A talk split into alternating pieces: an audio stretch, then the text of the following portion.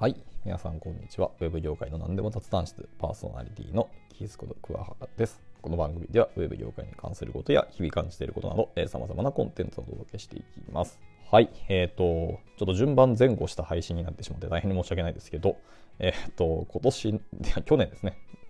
の、まあ去年っていうか2022から23へのあの年末年始の、カウントダウンですね、のお話をちょっとしようかなと思っています。はい、えー、今年のカウントダウンですね、先に、えー、結論から言うと、あのフランスはパリのエトワール凱旋門ですね。いわ、ゆる凱旋門ですけど、で、えーと、プロジェクションマッピングをしながら年末年始のカウントダウンをするっていうイベントがあるっていうのをうちの奥さんがですね見つけてきまして、まあ、僕自身はやっぱ興味はあるし面白そうだなと思いつつそんなに実は心躍らなかったんですけど、まあ、彼女の方が行きたいというところで、まあ、でもやっぱり面白そうだっていうのもあってあの乗っかりました、まあ、そもそもそれ以前にあのパリっていう街にはやっぱり興味があってパリ行ってみたいなっていう正直あったので、はいまあ、そこに乗っかって、えー、来てみましたとでいろんなこと何もわからないのでやっぱりいつも通りあのひたすらググってググって、まあ、でもホテルとかもうちの奥さんが予約してくださいましてですねはい、はいにあのパリ市内のいいいい感じのホテルに泊まらせていただきました。で、えっ、ー、と、2日間ですね、行ってきましたね。えー、2日間 ?2 泊3日で行ってきました。はい、30日に仕事終わって、じゃあ行くかってガッと行きまして、えー、電車でですね、えー、指定予約席取ってですね、えー、大体4時間ぐらいで、えー、パリに着きました。パリの、えーと、パリノードっていう、いわゆる北ですね。パリ北駅っていうところがあって、そこにいたんですけど、パリすごかったですあの僕としてはめちゃめちゃ楽しい街で今回もオランダも行ったこと行きまし今いますしベルギーにもあの行ってきましたあのブリュッセルですねとかも行ってきたんですけどあとアントワープですね。も行ったんですけどパリすごかったです。街全体が本当に何て言うんですかね。やっぱ建築物とか建物のあの装飾とかがまずあと外装が本当にすごいし内装もですね結構こだわってるんだなっていうものをつくづく感じました。なんか徹底した、なんていうか美、美というんですかね。こだわりをすごく感じて、まあ、これパリだけかわかんないですし、そのパリ郊外までまだ出てないので、わかんないですけど、で、ちなみにパリって、あの、電車乗るとわかりますけど、なんかエリア的に、あの、回数券とかで行けるところが決まってるんですよ。エリアが1、2、3、4、5って分かれてて。で、結局僕らがあの移動したのはエリア行っても2か、2行ってない気がします。パリ、エリア1だけのゾーンで確かに移動したと思いますけど、その中だけだと一個一個の建物、普通にお家、ご自宅の家とかのドアもそうですし、はい、あの窓とかもそうですし、まあ、その冊子とかもそうですし、まあ、区切りみたいなところ、もう一個一個細かいんですけど、全てがですね、デザインされてるなっていうのはすごく感じでですね、とても感動しました。ただ、あの、ずっと住み続けると、やっぱ慣れっていうのはやっぱ人間あるので、まあ、こうなった時に、あの、このパリの街をどう感じるのかはちょっとわからないですけども、初めて行ったからすごくインパクトをひたすら受け続けた2泊3日だったんですけどただ見慣れてくると単調というかみんなが同じようなデザインでずっと作られた家なのでどこを見てもなんか同じような景色なんですよ。なので慣れるまではもうどこを見てもずっと感動し続ける。なのでずっと徒歩で歩いても散歩するだけでも楽しいなとかセーヌ川のところとかから眺める景色もめちゃめちゃ綺麗でおーって思うんですが全部同じように素晴らしすぎるのでそれが当たり前になった瞬間の飽きはすごいんだろうなともちょっと感じました。でもあのぜひぜひ自分の目であの見てみてこの感動を味わっていただければと思います、えーと、この2日間で実は行ったところがパリのルーブル美術館と,、えーと、オルセー美術館とまあ、そのセーヌ川をテクテク歩いたり、パリのその何でしたっけ、調理器具のお店をあの僕の知り合いが教えてくださいまして、まあ、そこに行って、結局買わなかったんですよね。で、それはちょっとそれは後悔をしました。まあ、その話は別でまたしようかなと思いますけど、はい、なんですけど、まあ、そういったりとか、まあ、いろんなところであの買い物したり、えー、パンを食べたりとか、カフェに泊まって、コーヒーとパンをずっと楽しんだりとか、いうことをやってきましたね。で、パリもやっぱり、あの当たり前ですけど、フランス語だらけなんですけど、まあ、やっぱパリ市内は全然英語も通じるんだなってことよく分かりましたし、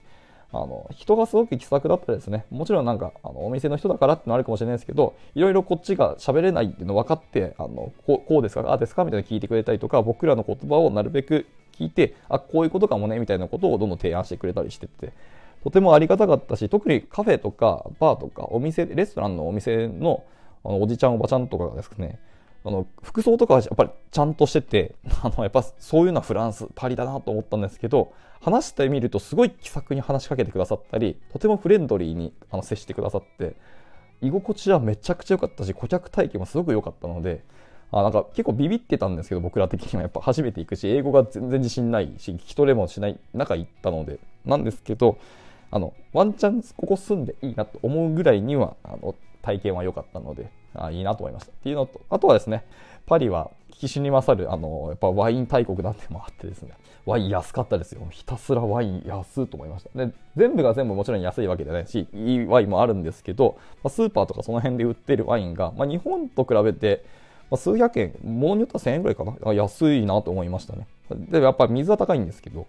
とはいえ、あの、ワインの値段がこの値段で売ってるのは、ちょっと驚きっていうところはありますし、それはあの気さくに飲めるんだなと思いました。はい。で、あとはですね、あの、ツイッターでツイートもしましたけど、あの、ホテル、あのパリの市内の、あ結構高級なホテルに泊まらせていただいたんですけどね、はい、まあ、値段もすごかったんですけど、ちょっとですね、期待値外れというか、僕らの期待値がでかすぎたんだなっていうのはちょっと感じました。まあ、これがあのパリのあのスタンダードというか、高級スタンダードってこういうとこなんだなっていう風な感じをしましたね。やっぱりまあそもそも立地的にあの固定費というか、土地代が高いんだろうなっていうのもあるので、この値段になってるっていうのはあるかもしれないですけど、え、ー、と、この泊まったホテルの値段を日本でもし同じ額払ったら、ななんですか？あの、いわゆる VIP じゃないけど、スイートルームのちょっと劣化版みたいなところに住めるんじゃないその滞在できるんじゃないかぐらいの値段のホテルに泊まったんですけどね。やっぱそのなんか差が、あのクオリティの差を感じました。パリはちょっとクオリティ低いんだな、ホテルがっていう風なところはありますね。ただ、面白かったのは、ホテルの部屋の中にあのワインオープナーがあったのはちょっと笑いました。いやもう皆さん飲むんだなっていうのもありますし、で、あとですね、このホテルの中に、あのいわゆるあの日本だと当たり前ですティッシュがないんですよ。ちょっと手拭きたいなとか、ご飯食べた時にこぼしたから拭きたいなみたいなティッシュが全然ない。っていうのと、ゴミ箱に袋がついてなくても、ゴミ箱にそのまま買ったものとかをガンと入れるみたいなのが当たり前らしくて、なんかここは意外だったなと思いますね。へえで、そのゴミ箱自体が汚れるじゃんと思ったりはしましたけど、まあその違いはありますけど。で、えーとまあ、泊まる時も大変、あのー、そう、日本語が使えないのは当たり前ですし、英語も拙いんですけど、ホテルのやっぱチェックインすごく怖かったんですけど、なんとですね、日本語が喋れる あの店員さん、店員さんですね、ホテルマンの方がいらっしゃって、まあ、その方に対応してくださったので、めちゃめちゃ助かりましたね。日本語通じるフランスでっていうのはもうなかなかないと思いますので、本当にありがたかったと思います。もちろんなないままあのチェックイン頑張ってみるっていうチャレンジも、まあ、ちょっとワンチャンしたかったのはありますけど、まあ、ちょっと甘えちゃいました。あとはまあその都内、都内のですね、パリ市内観光して、あの凱旋門だったり、まあ、エッフェル塔ちょっと見なかったし、あのー、凱旋門も登らなかったんですよね。あと雨降ってたっても正直あって、疲れてたってもあるし、あのずっと歩き続けるの大変だったんであれですけどね。はい、ただまあそのカウントダウンではあの雨降らずにあの迎えられていることだと思います。パリ中からあの凱旋門のカウントダウンに皆さん集まってですね、もうぎゅうぎゅうです。もう寿司詰めじゃないかぐらいのあのお祭り騒ぎで、皆さんそれぐらいあと集まってきてて、あのいわゆる凱旋門前のなんだっけ、なんたら通りってところに人がずっとぎゅっと密集しててですね、もう最初からあの朝からですね、あの警察の方が交通整理をしてて、ここからここはもう今日は車無理だよみたいなところとか、交通規制をしてましたね。まあ、それぐらいでも確かに人はすごく集まってたし、あのテンションみんな高いなと思いました。ただまあ、治安的な意味ではそんな治安は悪くなかったですね。いわゆるヤンキーみたいな人も、まあ、いたはいたんですけど、本当に数少なくて、皆さん、やっぱ紳士な楽しみ方するなと思いました。ただまあ、あの規制を発するとか、あの叫び声を上げる方ももちろんいましたけど、なんかいきなりその場で花火バーンとぶち上げるみたいなことは全然ないですし、面白かったのは、あのー、まあ、ネットで調べてた通りなんですけど、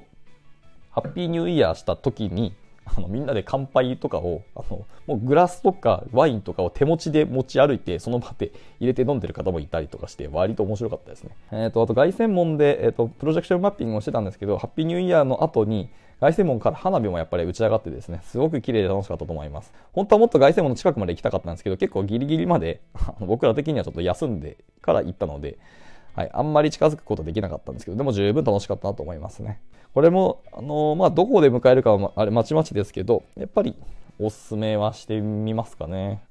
やっぱ楽しかったですよ。単純に。あの、東京の、なんですけど、東京タワーとか、スカイツリーのふもと、ふもとっていうか、下で迎えるのと、まあ、感覚は似てるんでしょうけど、まあ、そこにみんなでガッと集まって、みんなでその場で割って、楽しんで、ハッピーニューイヤーするってのはすごくいいなと思いましたので、あの体験としても面白かったなと思います。で、まあ、その次の日はですね、あの、前、また同じようにパリ観光しましたね。あの、で、と、パリはですね、結構、電車が使いやすかったと思います。まあでも、いろいろ困ったりとか、あの、切符買い方間違えまくってですね、えー、数数百円、まあ、いわゆる数ユーロ無駄にしてしまったのも正直あるんですけどでもなんですか慣れてしまうとあメトロってこういう風に乗ればいいんだなとかあの電車こう乗ればいいんだなっていうのがあの正直僕オランダとかベルギーより、えー、パリの方が住みやすいっていうのはそういうところもありますね。電車の乗り方がすごく分かりやすかったし切符こうだなっていうの分かったので面白かったですね。ただ急になんかあの電車ストップしてでなんかですね荷物がどうたらこうたらみたいなのを言ってたっぽかったんですけどで、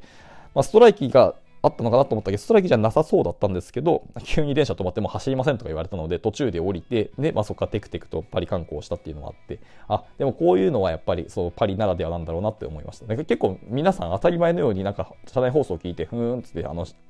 どんどんあのみんなが電車を降りてったっていうのを見て、すごく面白かったですね。これ当たり前なんだなっていうところで、日本だとそんなないと思いますので、ストップすることはあっても降りることはないんですけど、もうどんどん降りて、あの走らせて、えーと、社内かチェックするみたいな感じだったので、なかなか面白かったと思います。というところかな。まあ、あと、あのー、日本だと全然まだ導入されてないと思いますけど、あのいわゆる電動スクーター的なやつですね。あのキックボードのあの電動版のやつあるじゃないですか。乗ってっても勝手にウィーンと走ってくれるやつ。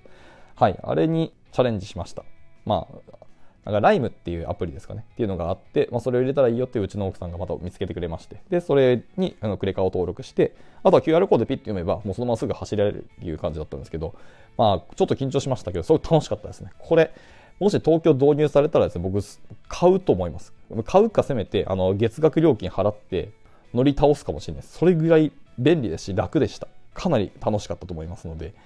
いや、これあるといいなと思いましたけどでもこれの感覚の延長に、まあ、あの電動バイクとか原茶があるんだなっていうのを考えるとあこれみんなそれを乗るのもちょっと気持ちとしては分かりますけどでも原茶レベルまで行くより電動スクーターに乗る方がやっぱ楽やなと思いましたのであの体験やっぱりいいですねあの風を普通に受けながらでちょっと寒かったんですけど冬だからでもすごい楽しかったし簡単に乗れて簡単に乗り捨てられるのでそのパーキングのところで。この体験はやっぱりいいなと思いましたね。いちいち電車で、あの、スイカとかでピッて改札機通って、その電車乗って、また上がってってみたいなところがないのは、まあ楽ですよ、やっぱり。そのそれでいって、まあ、バイクに乗ってるような感覚で、新鮮な体験を味わえるというのはかなり大きいと思いますので、あれがもし日本で導入されたり、あの、区画整理されて、あの乗れる区間ができたら、僕は速攻であれは予約するっていうか、登録、サブスクリプションするなと思いました。これも楽しいので、ぜひぜひ、あのもしパリ観光する方あとはベルギーも備わっていたので、えー、観光される方はぜひ乗ってみてください。あのアプリとしてはライムってやつを僕らは使いましたけど、あと他何社かメーカーが出してて、まあ、色によって分けられてるんですよ。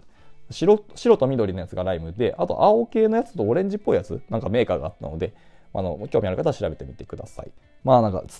脈絡もなく伝わなくてちょっと終わり、そろそろ終わろうかなと思います。もう10分以上喋ってますので、なるべく短く喋るっていうところを早速はみ出してるんですけど、このところでじゃあ今日は終了しようかなと思います。残り喋りたかったことは、あとメンバーシップ限定配信の方で、じゃあ、あの、かね、プライベートの話も含めて話していきたいと思いますので、興味ある方は聞いてみてください。じゃあ、えっと、また次回の収録でお会いできれば、神々やな。はい、収録の、次回の収録でお会いできたらと思います。いつも聞いてくださり本当にありがとうございます。では終了します。バイバイ。